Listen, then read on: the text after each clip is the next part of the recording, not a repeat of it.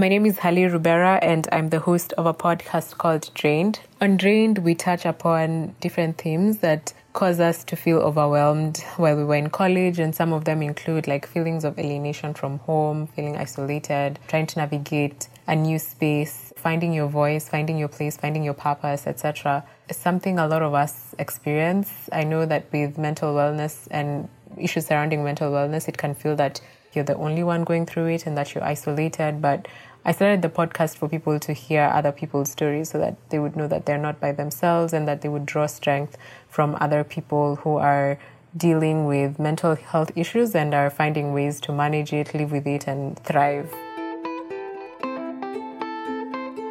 Welcome to your Digital Mental Podcast. I'm your host, Dr. Christine Boinett from the Wellcome Sanger Institute. Fatigue, insomnia, forgetfulness or lack of concentration, lowered immune system, loss of appetite, anger, anxiety, depression, feelings of isolation. These are just some of the symptoms of burnout. In 2019, WHO redefined burnout, calling it a syndrome and recognizing it as an occupational phenomenon resulting from chronic workplace stress that hasn't been fully addressed or managed. In today's episode, we'll be discussing burnout syndrome. What is it? How can we recognize it? How do we tackle it at an individual, institutional, and maybe even at an industry level. We'll be hearing personal stories from both me and Beth, my guest, because I'm really passionate about this topic, having experienced some of these symptoms in my career, and I didn't even recognize it at the time. So today, I'm very honored to be joined by a very special guest, Dr. Beth Thompson. She leads Wellcome's UK and EU policy and advocacy work, covering issues including Brexit and research investment, as well as Wellcome's program on research culture. Welcome, Beth. Hi, Christine. Lovely to meet you. Awesome. Um, so, Beth, we'll always kick off with our guests telling us a bit more about themselves and what you do. So, over to you. As you said, I lead our policy and advocacy work at Wellcome for the UK and the EU. And that means that in my job, I'm responsible for developing the programmes that we have to influence the way the government does things, both in the UK and also in the EU, to make sure that we've got a really great environment to fund science in. So, Wellcome is a global charitable foundation. We fund research to improve health, but it's really important to us that we use that investment in the right way. So, that's why my team looks at things like Brexit and research investment to make sure that Wellcome's own investment goes further. I'm really proud as part of my job to get to lead our work on research culture. As someone who's come from a research background, it's really important to me that we make sure that we have a happy and healthy and inclusive environment within the research community. And so it is a it's an enormous privilege to lead that in terms of my background, I trained as a biochemist initially, I did my PhD, and then I left research really soon after my PhD to move into this space of science, policy, and advocacy. So I'll talk about some of my experiences from research, but also how that compares to my, my new job now. Oh, that's really cool. I did biochemistry for my undergrad as well. So we've got fellow biochemists in the room. That's really cool. We'll kick into our discussion now. And I was going to just begin it by sort of saying, you know, research in general is in com- is competitive by nature. It's not as obvious to the outside looking in, but it is. It's very competitive. Whether it's trying to publish your research or get funding, lack of job security from lack of funding, managing a team and managing collaborations, wearing many hats can bring undue stress to a person. To you, Beth, I'm going to ask first of all, how do you think all these commitments can sort of add to the stress and burnout? And can we even recognize both of them? What's the difference between stress and burnout, in your personal opinion? I do think there's something really unusual about the research environment. I think in all careers, you have different types of stresses and you can experience burnout. And I have seen people who've suffered from burnout in, in other jobs as well as research. But I think, as you say, research is particularly competitive. I think there are some elements about research that are, are quite special.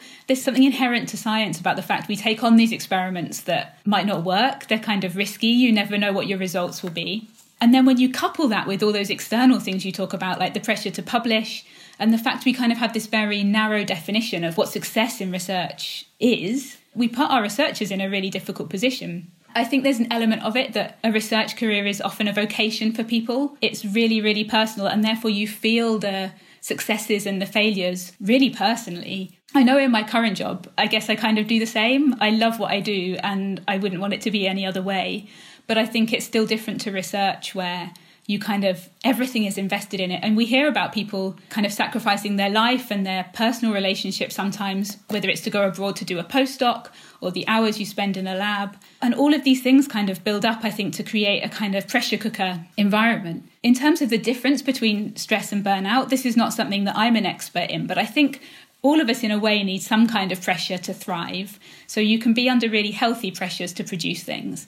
But stress to me is when that becomes too much. You're like you've tipped over into unhealthy pressure, so pressure that is impairing your ability to think and how you act and maybe how you feel physically. And certainly I found during my professional career when I was and in fact earlier when I was a student, I've really felt those stresses that get to the point that they can make you feel physically ill, whether it's headaches and migraines or neck pains. And that to me was a real wake up call when at some point I kind of I hurt my neck, but realized actually it was because I was in this kind of constant state of stress. And I was kind of lucky to realize at that point, I think, and to learn from that and look after myself much better. And then when you go into burnout, I think you're in a very different place where all of those things just become so highly loaded that you're not functioning properly anymore in your role. And it's hard in any job, I think, to balance pressure and stress and burnout because we want to do a great job and you want to keep often doing more and the more stressed you feel it it doesn't necessarily feel natural to take a break and to look after yourself and take care of yourself. And so i think i feel it's very easy to tip over into burnout. You combine all of that with this really intense experience of doing research and i think it is a like it's a kind of breeding ground for it. Yeah. I was even going to say it really bleeds one into the other. And I like the way you said kind of stress was, if you refer back to university, for example, I felt like stress was almost short term because it felt like during exam time it would be super stressful. But for me, where it bleeds again, as you say in research, is kind of sometimes a prolonged and continuous level of stress where, you know, your cortisol levels are extremely high.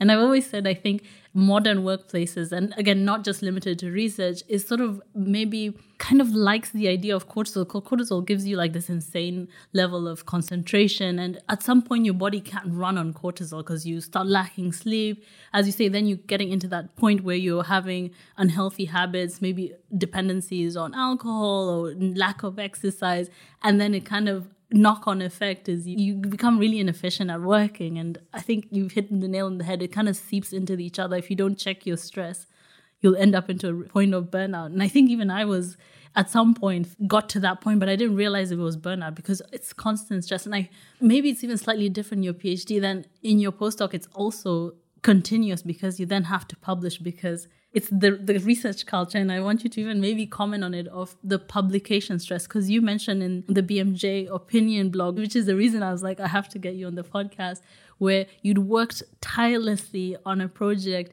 and then you couldn't publish or you were asked not to publish it and this is where you're getting into where research can be quite personal and then when it doesn't happen it's such a, a real loss of self-esteem. Can you tell us a bit more about that? Doing my phd was a really personal thing and, and obviously you're looking for the end milestone of you know you want to achieve it. I wanted an academic career. That's how i approached my phd and i was really conscious during my phd that if i didn't have a couple of really good publications from it it would become well it would make my life as a postdoc really hard because i'd have this kind of backlog of papers that i needed to publish so i was i was really gutted so when this a senior person near the end of my phd said to me they didn't really think my data were worth publishing and I should just ditch it and go and use my time better by getting some new data and doing something else and moving on. I did take it really personally. I also didn't think it was the right thing to do because my data weren't very exciting, but I did have it made a contribution to the field. So I ignored them and I published in PLOS One, which was then a very, very new journal. Well, didn't even have an impact factor, I think, because it was too new. Uh, so it just wasn't, this person didn't consider it worthwhile. And that kind of really stuck with me because I think it says something about the the wider culture of research that we only value like a certain type of success and therefore the kind of the hard work and actually the kind of boring incremental findings that could make a difference are just not valued in the same way. Taking it back to that question of of stress, it is really different, I think, as a postdoc and as a PI. If you're running a lab and you have mouths to feed, you've got to keep your postdocs and your PhD students in work that pressure is even higher. So I did feel it as a PhD student. I did a very short postdoc at the end and I was on two, three month contracts, and I found that uncertainty really stressful. And it was part of the reason that I wanted to move into another career was to get some more stability. So by that time, I decided that, you know, I didn't have great publications. I could use my skills elsewhere and I would, I decided to go and do that. But I do think as a as a PI and as a postdoc, the more senior you get, kind of the more these pressures build up. You have mouths to feed in your lab, you have PhD students and postdocs you need to support. That's really difficult because you have these other other people to look after as well as yourself. And I think, yeah, I found it stressful as a PhD student, but I think it only gets worse and the pressures come from more directions. Yeah. What I describe it as, and maybe I'm I'm nailing myself into a coffin, but it feels like a, a, race. Once the hamster gets on the wheel, meaning your first time you get funding, you have to keep getting funding because the more people you recruit, the more people you have to keep. And I've seen seen and heard of labs just shutting down the moment you don't get that one big grant after getting big grants. You have to shut your whole lab down because you can't sustain everyone if they're on that one particular grant. So I think that kind of stress only gets worse. You know, it's not the type of job where the more senior level you get and you get more maybe help, assistance, and that lot. I mean, you have to manage everything yourself and then get more money at the same time and publish and stay relevant. Research and maybe a few other industries is one of the things that as the more senior you get, the more stress and less time you have in the daytime. Also, there was a Forbes article that Madhu Pai just published on burnout syndrome. And I think one of the things that he does say was in research, it's almost a given that you'll be working evenings and weekends. And I think personally that's a really unhealthy way to to think of a career. I mean, you spend already a third of your life working, yet you get evenings and weekends. I don't know. What are your thoughts on on kind of research culture and working? I agree, and I thought Madhu's piece was was really good on on burnout in global health, and it raises some really important issues that touch on some of the things we said earlier about the sense that it's a vocation for people, and when you care about making a difference and you care about the work you're doing, it's easy to work those really long hours, and for others, I think sometimes to take it for granted as well. The culture that surrounds academic research more broadly is really unhealthy for individuals, but actually also for the quality of the science, because I think we are in different ways putting too much pressure on people. I think the long hours culture is kind of fascinating and I'm not really sure what drives it because sure there is this pressure to publish and the the need to pull in grants and, and therefore be doing all of this work. But to me, it feels like something bigger than that. And it's almost just become this cultural norm that unless you show up and you're in the lab all the time, people don't think that you're serious. So I think it's got big problems for individuals in terms of the pressure that's on them. But I also think it has problems in terms of how inclusive the research culture is, because people with caring responsibilities, for example, are never likely to be able to do as many hours as someone who doesn't have them. And I think we want to create a research culture that, that does include everyone. I'd like to see more more of a healthy balance in that. I know, I mean, sometimes experiments don't kind of fit into a nine to five pattern. It's not always straightforward to just say, well, we're going to do regular office hours. And I know in my job, I struggle to fit it into regular office hours and I work some strange hours some of the time. But it's not an expectation. I think that's really important that it's not doing those long hours for the sake of it and recognizing the importance of taking a break, which I think we don't always do in research.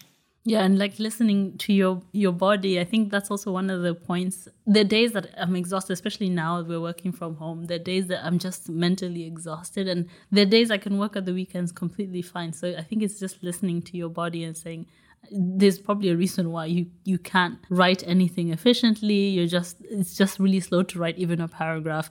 Those are the days i'm like maybe i just need an afternoon off and then i can make up the hours at some point. But you said a really another important thing. I read also in the article i didn't realize this that is there an email policy with Wellcome that you know out of hours emailing? I think that's a super healthy way forward in that you can't always be reached to avoid the always on culture what do you think about always on culture of research and the advent of the smartphone, which. Yeah, I think technology is, you know, in some ways it makes our lives easier, but it does mean it's always there. And it takes a lot of discipline not to be using it. So I find Wellcome's policy, which was actually started by our director, Jeremy Farrar, who said, I'm not going to email you between 7 p.m. and 7 a.m. So you don't need to be worrying about the fact that you might get emails from me and it's kind of rolled out across the organization and i do the same thing with my team. I, mean, I really try not to work beyond those hours anyway but if you know you have to log in and do something and you kind of make sure that you're not putting a burden on anyone else in those times i think it's really healthy. To be honest like 12 hours a day that should be enough time for anyone to be working. Yeah because you also need to eat and you need to sleep and you need to hang out with people that you like hanging out with. That's another one of the things that will, if you know, it kind of reduces your cognitive function if you don't sleep. So I think that's a really, really important point to sleep. And getting some exercise, right, which is also, I find, is, is so important for thinking clearly and for my energy levels. And it's the first thing that can go when, you know, you have too many things on.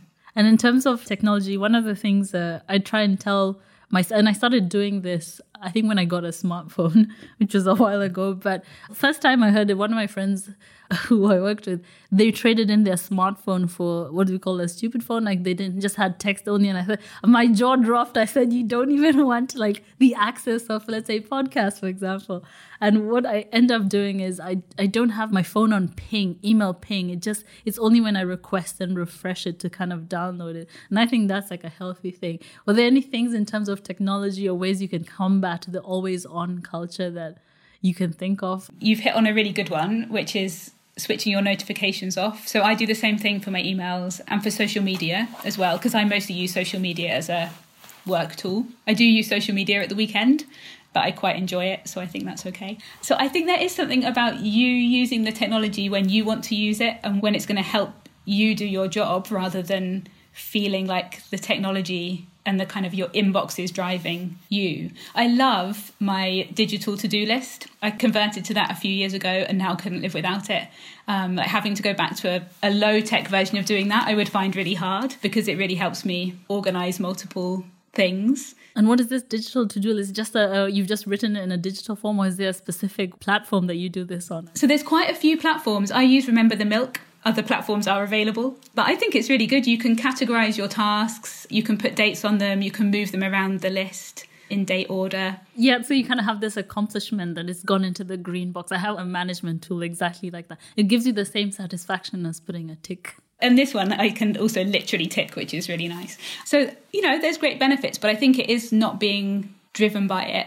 I try really hard to keep my inbox to zero or nearly zero, um, which doesn't mean that I reply to everything when it comes in, but I kind of put them somewhere else because then you're not just distracted by this huge, huge list. It doesn't exactly work, but I, I get as close as I can. That's a fair thing. If you saw my the numbers on my inbox, you'd be shocked. But I've stopped. I have so many that I have a, a blank. I look at it with without despair, which I think is also a good thing. Just blocking in your mind. I think there's something really interesting about perfectionism and and kind of pressure and stress.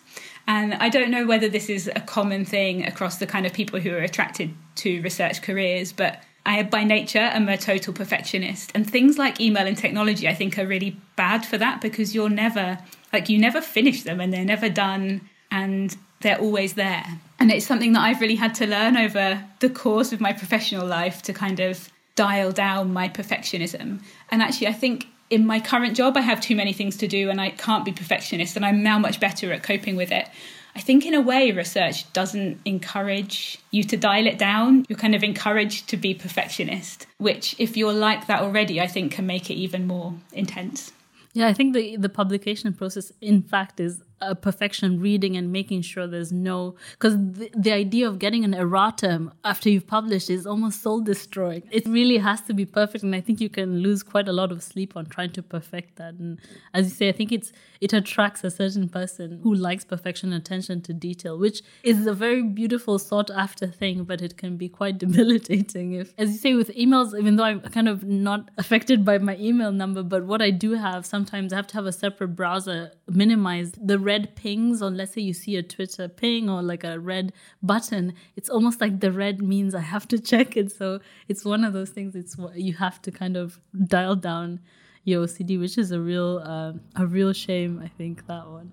Another thing to say was also like the learning to say no. What are your thoughts on that? Because I think early on, and even when I did my PhD, saying yes to every invitation that you're being invited to to speak, to present anything, I would say yes. And then at some point, you hit a critical point in that hill where you've said yes to so many things, and I think that can exacerbate stress. How have you found saying no? And then how do you say no in a professional capacity that you're like, hey, no, but here's somebody else. How, how have you found out and how do you manage saying no? It's really hard. And I think it's hard for a couple of reasons. Part of it is about it's really flattering to be asked to do things. and I really like being helpful. So I like to kind of try and do my bit where I can. But I think also it's just difficult to to say no to people. Like when someone asks you and gives you an invitation to something, I think it's surprisingly hard to kind of feel like you're letting them down in some way. It's definitely something that I have been working on. And my team over the last few years have really prioritized our work. So I use that as the framework to help me make a decision about whether something's a good use of my time. Is it something that it has to be me to make a contribution to, or can it be someone else in the team and can I delegate it, which I do as much as I can? But also, is it just something that we're not suited to do at all and actually it's better to pass on to somebody else? And what I do there to basically assuage my guilt in saying no is to be as helpful as I can in suggesting other people or making introductions. And that does make me feel a bit better. And I think helps when you say a kind of polite no that you, you genuinely do want them to succeed in what they're doing, even if it's not you participating directly. As long as you're offering a solution or somebody else that can help, it's not you're just saying no because and i think people need to also learn to know when somebody's saying no not for lack of wanting to help you it's just they've got too much on their plate and you always appreciate somebody being honest about that and it should be really okay for people to do that i think it's hard but i think we need to make it more okay for someone just to say i'm so sorry i'm too busy increasingly i have been more direct and said that. And it's amazing how people respond. Like people do respect it. And I think it is something that's worth trying more. I'm particularly conscious in academia through all the discussions that we've had through our research culture work that there's some evidence that, particularly, for example, women do more types of the kind of additional, like extra jobs, whether that's serving on committees or more pastoral work than male researchers do. And if you look at lots of the diversity and inclusion initiatives that are going on, we're often putting additional burden on groups who are already minoritized to pick up more work to solve a problem that is effectively a problem of the current establishment, which is largely white and male. I think in research, this idea of saying no and kind of respecting your own personal space becomes particularly loaded when you're working in that context that the research community is putting a whole bunch of pressure on people. And they're often really worthy initiatives and things that need to happen. But actually, in those cases, I think a lot of the time we need allies to step up and really help to to kind of share the balance. Yeah, I really like how you said that because I think even in some places where I've worked, you, you realize, let's say, very few women maybe are at the top, and then they get burdened with all the committees. And, and I think that takes up a lot of time and their time away from their research or their team. So that's a really important thing. And you've touched on the Wellcome research that you guys did. Uh, at the beginning of last year, it was released, or at the end of last year, it was released burnout, as you said, can be a whole industry wide. When I say industry, the whole of research can see burnout. How do you then start to tackle it and maybe at an institutional level? Like, what were the outcomes of the research? And then how do you then implement or relay that to institutions to, to kind of act on that? It's such a multifaceted problem that we're not going to end up, I think, with like some simple silver bullet solutions. But the way we're approaching it and thinking about it is that we need the different actors within the system to play their part and to do their bit, but preferably to work together to do that because I think that way we can create the system change faster. So, specifically on mental health, I think it is really important that employing institutions do their bit to provide the kind of well-being and welfare support that researchers need. We've seen UK universities provide more support for their students in terms of mental health recently, their undergraduate students. I think for postgraduate students and for postdocs, the provision, it seems, can be quite a lot more patchy. So I think there's some quite basic work that all employers can do, but including in the research sector, to make sure that their employees are supported and have people to reach out to. At Wellcome, we have mental health first aiders in the same way that we have first aiders for physical health around the building. So these are people that you can call on if you need to talk they're a first responder in the same way that any first aider is. They're not there to fix the problem, but they're there to find the right help. And I think that kind of initiative is really important. I think in research, this goes back to something we were saying earlier, there's a particular challenge about mental health that it's quite a tough culture where individually you have to be very competitive. We often see the really big egos and the kind of real tough guys of either gender, like really come to the to the top of their game. And I think it's very hard for people to be vulnerable about their own personal challenges. And that might be mental health, it might be other things. But I think there is still a stigma attached to mental health. And I think that applies in academia as well as in the rest of society. But I think there is a particular challenge with, with showing that vulnerability and asking for help. The research that we commissioned as part of our research culture program found that 53% of the respondents had either sought help or wanted to seek help for depression or anxiety during their career. That's a lot of people. I guess in a way I feel like one of the lucky ones because I didn't feel that my mental health took that bad a hit that I, I got to that point. But for half of our researchers um, or research staff to be feeling that level of depression or anxiety, I think is something we should all be worried about and take action. So there are some institutional things I think we can do, but really importantly, as we said at the beginning, there's all these there's complex drivers that shape the way research works. And I think ultimately we need to view this as part of a kind of systemic problem about the culture of research, the long hours, the pressure to publish, and the fact that we incentivize people to behave in certain ways and, and we in doing so we put a certain pressure on them. So I think it's really important that we treat it as a systemic problem when we go back and we look at those incentives and those drivers.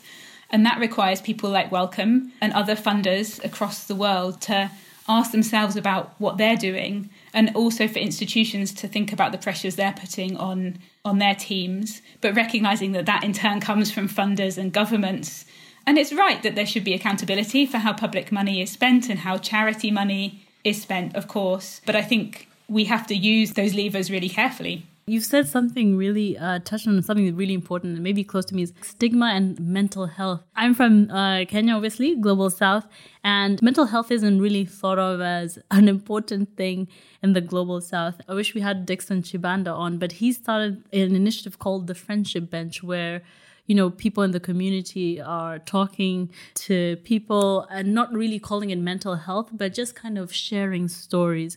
I think, I mean, that's a really nice way of saying it in terms of not really calling it mental health, but kind of making sure you are okay. When I was quite stressed out, I, I couldn't quite tell anyone because I've grown up in Kenya and the idea of burnout all those things would be would be classed maybe as laziness. And then you keep saying but i'm not lazy. I have to keep burning through. And unfortunately it's a weird spiral after that because you try and put more time in and you're not being as productive and it's it kind of goes down. And now I can see it in somebody from the global south that they, they they're stressed, but they can't really quite say. They keep beating themselves down. And obviously, Wellcome being a very diverse place to work, can we adapt some of the ways we we talk to people who come from cultures where mental health isn't valued, even though we hopefully with time, and I think things are changing, but we're coming from cultures where mental health isn't valued or thought of as one way. For example, people just think mental health, they immediately think somebody who is in an institution or needs to be in an institution, but not just a daily thing. How then can we work in a diverse environment? And as you even touched on uh, equality, diversity, and inclusion, how do we then include the type of thinking? Do we need to shift the way we think about mental health with people from different cultures? I think it's really important, and I love the way you frame that thing. It's like talking to people about how they are. Right? There's a really human thing in looking after each other and making sure that we're well. And at one level, I think all societies do that really intuitively, and it's kind of a part of, of being in a community. But then sometimes when you put labels on things like mental health, it becomes a different kind of challenge. And I think we do need to be really sensitive to the fact that different cultures will have different perspectives and particularly look out for people who in themselves might rec- not recognize the level of stress that they're feeling. So I think we have to be sensitive to those differences. I think in a way it helps not to make any assumptions about people as well. And I think this goes probably for lots of things and not just mental health, but it, it helps to assume that a person is just a person rather than looking at their demographic or whatever it is and say and kind of putting them in a box just trying to deal with them on that individual level. I think that's the best the best solution that I can think of. You've hit the nail on the head. I like it. Individual level and talking to them one to one because it might take time for somebody to actually open up to say they need help. And, and that's definitely the case was for me, and I'm sure for a lot of my friends from the global south. Like, you wouldn't get maybe the answer the first time, but you start to see some traits and you're like, I think something is going on. And then they'll kind of break open apart. And I think it's really hard for anyone, actually, or for, for most of us to talk about our mental health. It's kind of easy to think, oh, you kind of ask someone if they're okay and they give you an answer, so it's job done.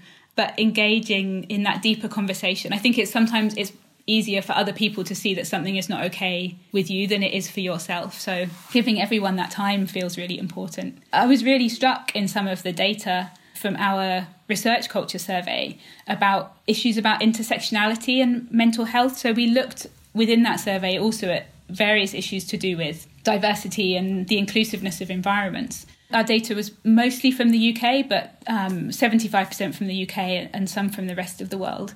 But we really see that different people experience research, the culture of research, in different ways, um, and that it's much harder for some people than others. And I think this fits really interestingly with your question about like not making assumptions or speaking to someone differently because they're from the global south and might not see the issue the same way as someone from the global north.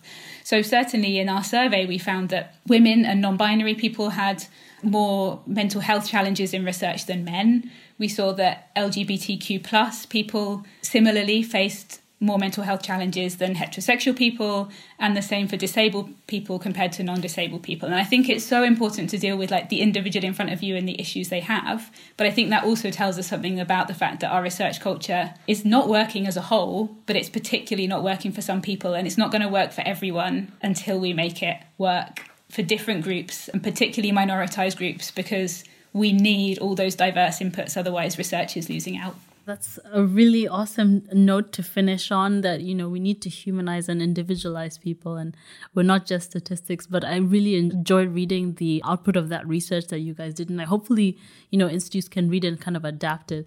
And now that we're coming up to the almost end of our discussion, we're going to take a quick break to hear from our sponsors. But when we come back, we'd love to hear any take home messages you have for our listeners. Uh, we'll be right back.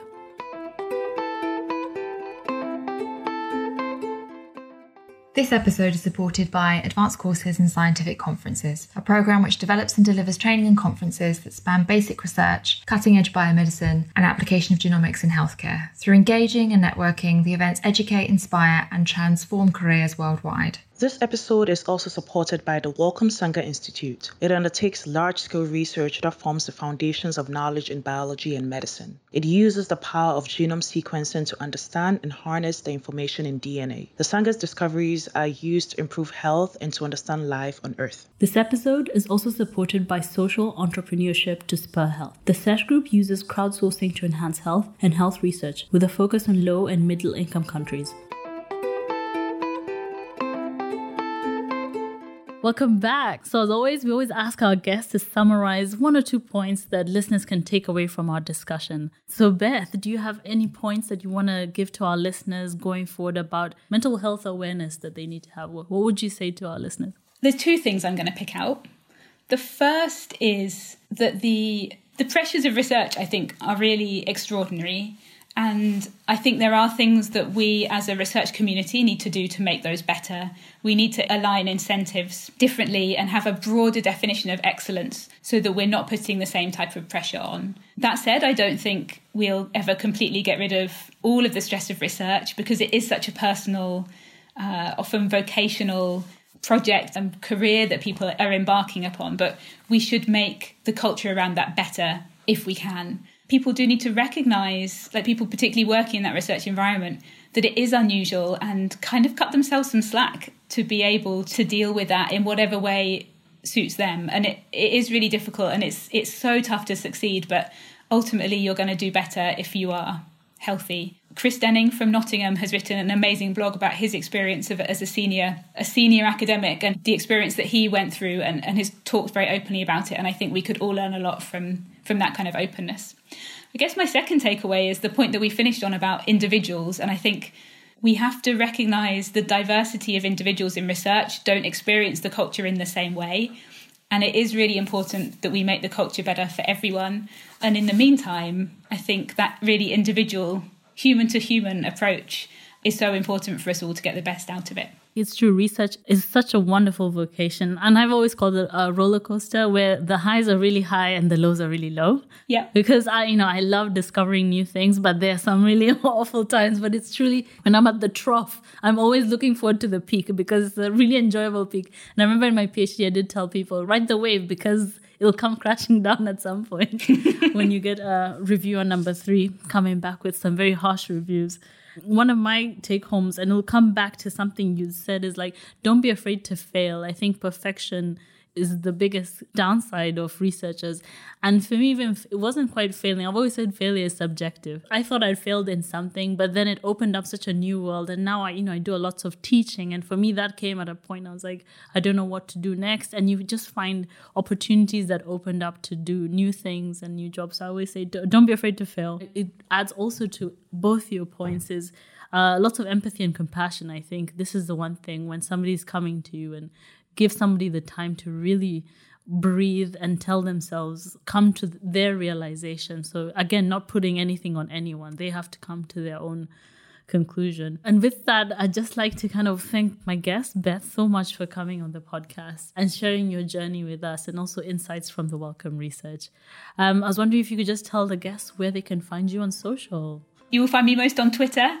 Um, my handle is Beth underscore Thompson. So yeah, please come and check me out there. I tweet a lot about research culture with a little bit of Brexit.